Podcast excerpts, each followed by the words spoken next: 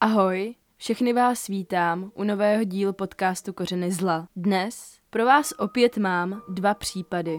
V prvním se podíváme na Richarda Kulinského, zvaného taky jako ledaře, který svou první vraždu spáchal již ve 13 letech.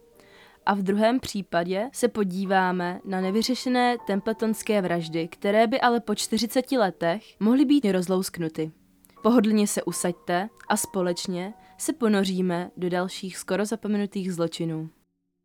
Richard Kulinsky, známý taky jako The Iceman neboli ledař, byl muž, který se v kriminálním světě motal už odmala. Na denním pořádku prováděl různé vloupačky, distribuoval pirátské kopie pornofilmů, ale hlavně byl nájemným vrahem pro jeden gang, který působil v Jersey City. Než si ale povíme něco víc o jeho zločinech, podíváme se nejdřív na jeho dětství a proč si vlastně vybral cestu nájemného vraha. Abyste se náhodou v dnešní epizodě nezačali ztrácet, tak Kulinského budu občas nazývat i jako ledaře. Kulinsky se narodil 11. dubna 1935 ve státě New Jersey, v jeho hlavním městě Jersey a jeho dětství bylo velmi těžké a traumatizující. Jako dítě byl fyzicky týrán oběma svými rodiči. Jeho otec byl alkoholik, který ho denně byl. Jednou se opil tak moc, že v návalu steku ubil Richardova staršího bratra Floriana k smrti. Po tomto incidentu otec rodinu opustil. Jestli se tenhle případ nějak řešil, jsem ale nedohledala. Po odchodu otce ale Richardův život nebyl o nic jednodušší. Jeho matka ho také často byla, protože věřila, že její děti by měly být vychovávány v přísné domácnosti. Jenže násilní rodiče Richardovou jedinou obtíží. Kvůli svému malému vzrůstu byl snadným cílem a středem šikany dětí ze sousedství, kteří si vytvořili takový dětský gang. Ve snaze vyrovnat se se svým hněvem a bolestí se mladý Richard rozhodl mrzačit kočky a psy. Jeho první vražda, nebo spíše vraždy, na sebe nenechali dlouho čekat a aspoň mě teda zůstává rozum stát nad tím, jak tohle vůbec mohl spáchat v tak nízkém věku. V roce 1948 bylo Kulinskému 13 let, když se rozhodl, že šikany ze stran svých vrstevníků má už dost a pomstí se vůdce malého sousedského gengu. Chlapec se jmenoval Charlie Lane. Jednou si na něj Richard počkal ve křoví, kus za jeho domem a když šel zrovna Charlie domů sám ze školy, tak na něj z toho křoví vyskočil a ubil ho k smrtí dřevěnou tyčí. Poté, co ho Richard zabil, usekl Charliemu prsty sekerou a kleštěmi mu vytrhal zuby, aby zabránil identifikaci těla. Richard pak šel po zbytku Charlieho gangu a všechny je ubil téměř k smrti železnou tyčí. Pozdějším rozhovoru řekl, že tehdy se naučil, že je lepší brát, než dávat. Jak Kulinsky stárnul, mnozí se ho začali obávat kvůli jeho násilné povaze. Střílel, bodal a ubíjel muže k smrti, ale z pravidla nikdy nezabíjel ani neútočil na ženy. Někdy vyhazoval těla do řeky Hudson a jindy prostě tělo nechal tam, kde zemřelo pozdějších rozhovorech řekl, že to byl jeho takový typ experimentu nebo cvičiště pro jeho pozdější kariéru. Chtěl vědět, jak moc je nedostihnutelný a co během toho cítí. Zda to, co vykonal těm lidem, bylo za něj správně. Jednou potkal muže, Roe de Moa, který byl členem gengu Gambino. De Moemu padl Kulinsky do oka a rozhodl se mu dát práci v gengu. Začal tedy pracovat jako distributor pirátských pornografických filmů. Nakonec se stal i vymahačem dluhů pro tento gang a zajistil, aby dluhy byly spláceny především násilím. Jak byl v dětství malý, tak v dospělosti se dost vytáhl. Měřil nějakých 195 cm a vážil 135 kg. Byl tedy pro většinu lidí extrémně zastrašující a měl většinou i větší respekt v rodině než kdokoliv jiný. Demeo si toho všiml a rozhodl se podrobit kulinského zkoušce.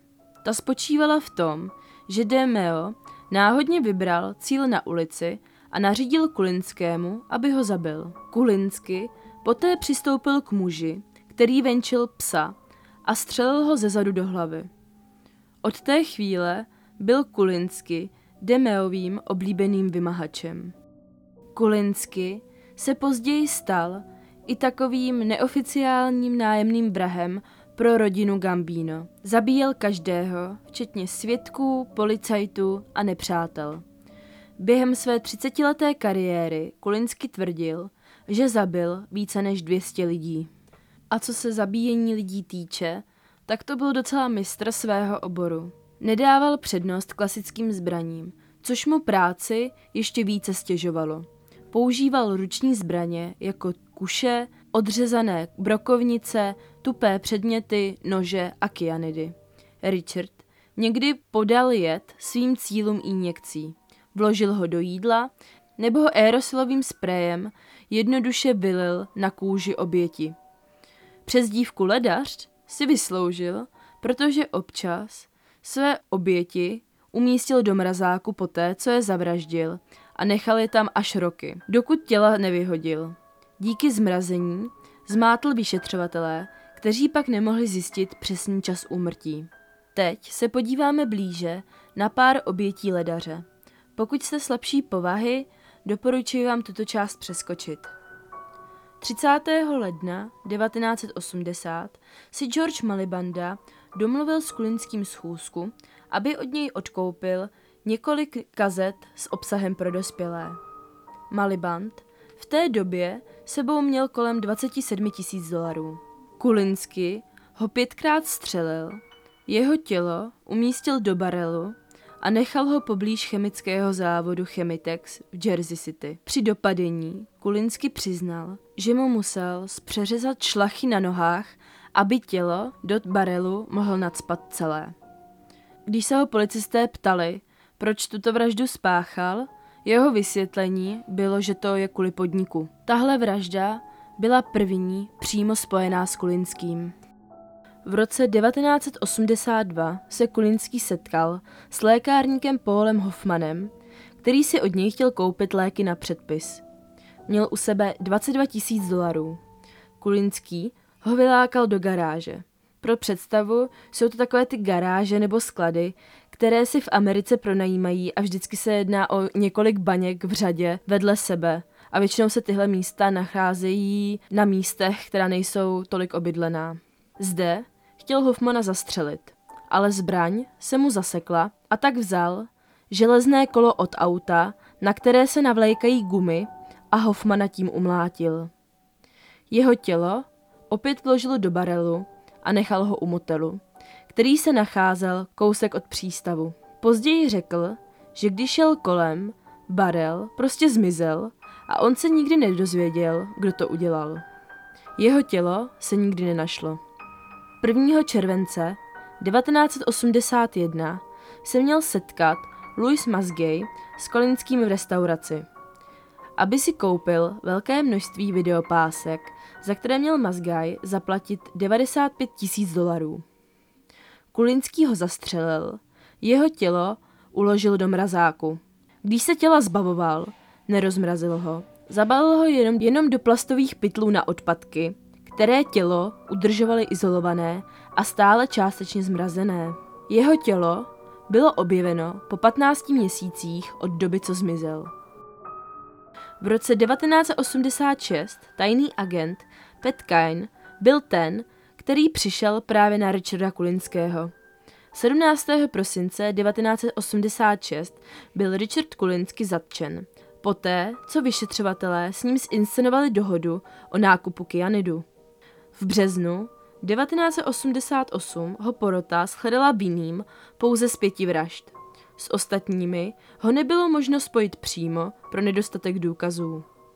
Byl odsouzen k pěti po sobě jdoucím doživotním trestům ve věznici Trenton.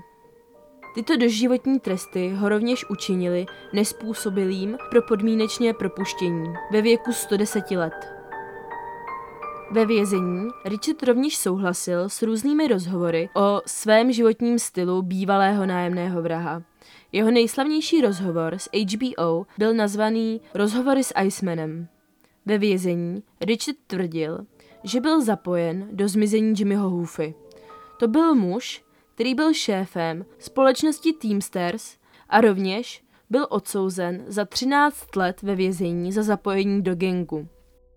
Byl ale omilostněn americkým prezidentem Richardem Nixonem. Kulinsky tvrdil, že ho bodl loveckým nožem a vložil jeho tělo do sudu, který byl později vložen do auta, které bylo rozdrceno. Richard Kulinsky zemřel 5. března 2006 ve věku 70 let. Jeho smrt byla označena za podezřelou, protože Kulinsky měl svědčit proti bývalému mafiánovi, který byl odsouzen za vraždu. Byla provedena pitva, která ale zjistila, že zemřel z přirozených příčin. Pokud by vás zajímalo více o případu, tak jak jsem už říkala, tak HBO natočil s Kulinským dokument, který jsem hledala přímo na HBO Max, ale už tam nebyl, takže snad bude k dostání, kdybyste se chtěli podívat jinde. A rovněž ještě vznikl film z roku 2012 s názvem The Iceman. V druhém případu se podíváme do Skotska, do Templetonských lesů, kde se v roce 1979 našly těla, ale jak jsem již řekla, vražda, nebo spíše vraždy, dodnes ještě vyřešeny nebyly. První nalezenou obětí byla Carol Lannon, 18-letá svobodná matka, která měla tříměsíční miminko. Byla nalezena v lese, nahá a uškrcená. Dívka byla večer 20. března před svým zmizením se svojí nejlepší kamarádkou ve městě. Policie poptávala lidi, zda někdo Karel neviděl jít trasu z centra města Dundee k ní domů. Nikdo ale nic neviděl. To kriminalisty přivedlo na myšlenku, že jela domů taxíkem. Připouští se, že nasedla i do špatného auta, anebo do auta k někomu, koho znala. Rodiče Karol, kteří hlídali i své vnouče, zavolali policii i hned, druhý den ráno, když zjistili, že Karol doma není. Když ještě ten den obdrželi telefonát, že v lese nalezli tělo mladé dívky, bylo všem jasné, kdo to je. Pár týdnů po nalezení Karolina těla našli jí oblečení vyhozené na ulici Dundee. Jednalo se o šaty, spodní prádlo a boty. Za necelé dva týdny kriminalisté nalezli její kabelku na břehu řeky Don, nějakých 15 kilometrů od města Dundee. Druhé nalezené tělo patřilo 20-leté dívce Elizabeth McCabe. Nalezena byla ve stejném stavu jako Carol. Byla celá nahá a příčina smrti byla udušení. Časový rozptyl mezi vraždami byl 11 měsíců. Nalezena byla 26. února 1980. Elizabeth byla zdravotní sestra v mateřské školce. Lidí popisovali jako úžasnou osobnost s velkým srdcem, která milovala večírky a společnost lidí. Zmizela 10. února 1980, poté, co šla do klubu s přáteli. Když ten den nedorazila domů, její maminka si řekla, že tu noc zůstala u nějaké kamarádky. Ale když volali z práce, že tam nedorazila, věděla, že se jí muselo něco stát. Když se lovci králíků ráno 26. února 1980 procházeli pod rostem Templetonského lesa, jeden z jejich psů začal projevovat zájem o nedaleký krytý pahorek – Oba muži si ale rychle uvědomili, že narazili na ženské nahé tělo, přikryté modrým svetrem a nějakou okolní faunou. Drby pohltily město i hned a lidé věřili, že existuje souvislost mezi smrtí Elizabeth a Karol. Při vyšetřování se objevily nejasnosti ohledně Elizabetiny poslední noci. Vyšlo najevo, že nechala svou kamarádku Sandru v nočním klubu a zamířila si to sama ven. Opět se pracovalo s teorií, že se nejspíš dostala do neznámého auta. Lidé, blízcí Elizabeth to popřeli s odkazem na dřívější incident, když Elizabeth nasedla do neoznačeného taxíku. Co přesně měl ten incident znamenat, jsem bohužel nenašla. S ohledem na tuto skutečnost byl ale i tak každý taxikář ve městě pozván k výslechu v naději, že by v případu mohlo dojít k průlomu. V zoufalé snaze zjistit něco o Elizabetiných posledních okamžicích a jejím chladnokrevném vrahovi, se policie dokonce uchýlila k seanci s médiem, aby tak odpovědi získala. To se ale ukázalo jako marné. Během výslechů taxikářů i svědků byl muž jménem Vincent Simpson označen, protože byl viděn a sám se přiznal, že v této době se nacházel ve stejné oblasti, kde byla Elizabeth zavražděna. Přestože jeho dům a vozidlo byly prohledány, žádné důkazy se nenašly. I přesto, že byl v minulosti zapojen do drobné kriminality, neexistovalo nic, co by podpořilo tu teorii, že vrahem je právě on. Případ pomalu chladl a jakákoliv naděje na odsouzení a vyřešení případu dvou vražd se pomalu vytrácely. Jenže to by skotská policie nesměla zahájit operaci s názvem Trinity. Kdy řada odložených případů byla znovu otevřena a důkazy byly znovu zkontrolovány pomocí modernějších technik analýz DNA, které v té době k vyšetřování měly k dispozici.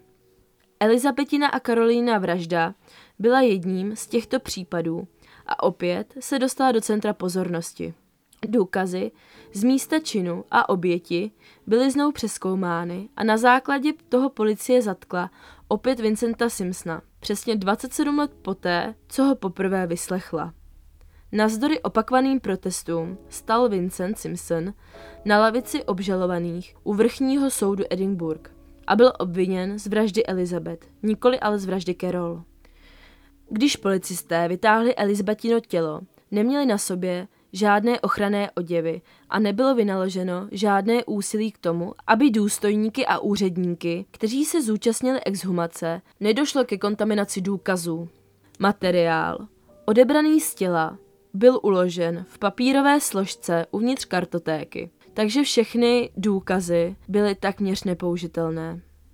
Podrobnosti o soukromém a osobním životě Vincenta Simpsona byly odhaleny v soudní síni, navzdory náporu trval na své nevině. Poskytl alibi, povolal svědky a také poskytl jména lidí, kteří mohli být zodpovědní buď sami, nebo ve skupině za tento strašlivý zločin, ačkoliv DNA mluvila jasně, byl po sedmitýdenním procesu Vincent porotou shledán nevinným a propuštěn z lavice obžalovaných že ostatky byly kontaminované jak policisty, tak i DNA, která pocházela od Vincenta. DNA se zřejmě na vzorky přenesla díky špatnému uchování v papírové složce. Tyhle obě DNA byly v té papírové složce spolu, takže proto byly téměř pak nepoužitelné. Do dnešního dne ale bohužel nemáme žádného pachatele vraždy Carol a Elizabeth. Ku příležitosti 40. výročí vražd pronesl mluvčí korunního úřadu a prokurátorské služby. Stejně jako u všech nevyřešených vražd, zůstávají případy otevřené a bude pečlivě zvážen jakýkoliv další důkaz, který výjde najevo. Pro dnešní díl už je tohle vše. Já bych vám hrozně všem chtěla poděkovat za podporu a za to, že mi pomáháte podcast zlepšovat. Doufám, že tam ten pokrok od toho prvního dílu je aspoň trochu znatelný a pokud by vás k případům vždy zajímalo něco víc, můžete mě sledovat na Instagramu Kořeny zla, kde najdete fotky hlavně pachatelů, občas i fotky z případů, po případě pokud najdu nějaký jiný dokument až po tom, co vydám podcast, nebo po tom, co už mám zpracovaný podcast, tak to dávám taky na Instagram. Každopádně vy se mějte krásně, přeju krásné asi už vlastně, až tohle vyjde po Velikonoce a slyšíme se další týden u nového dílu podcastu.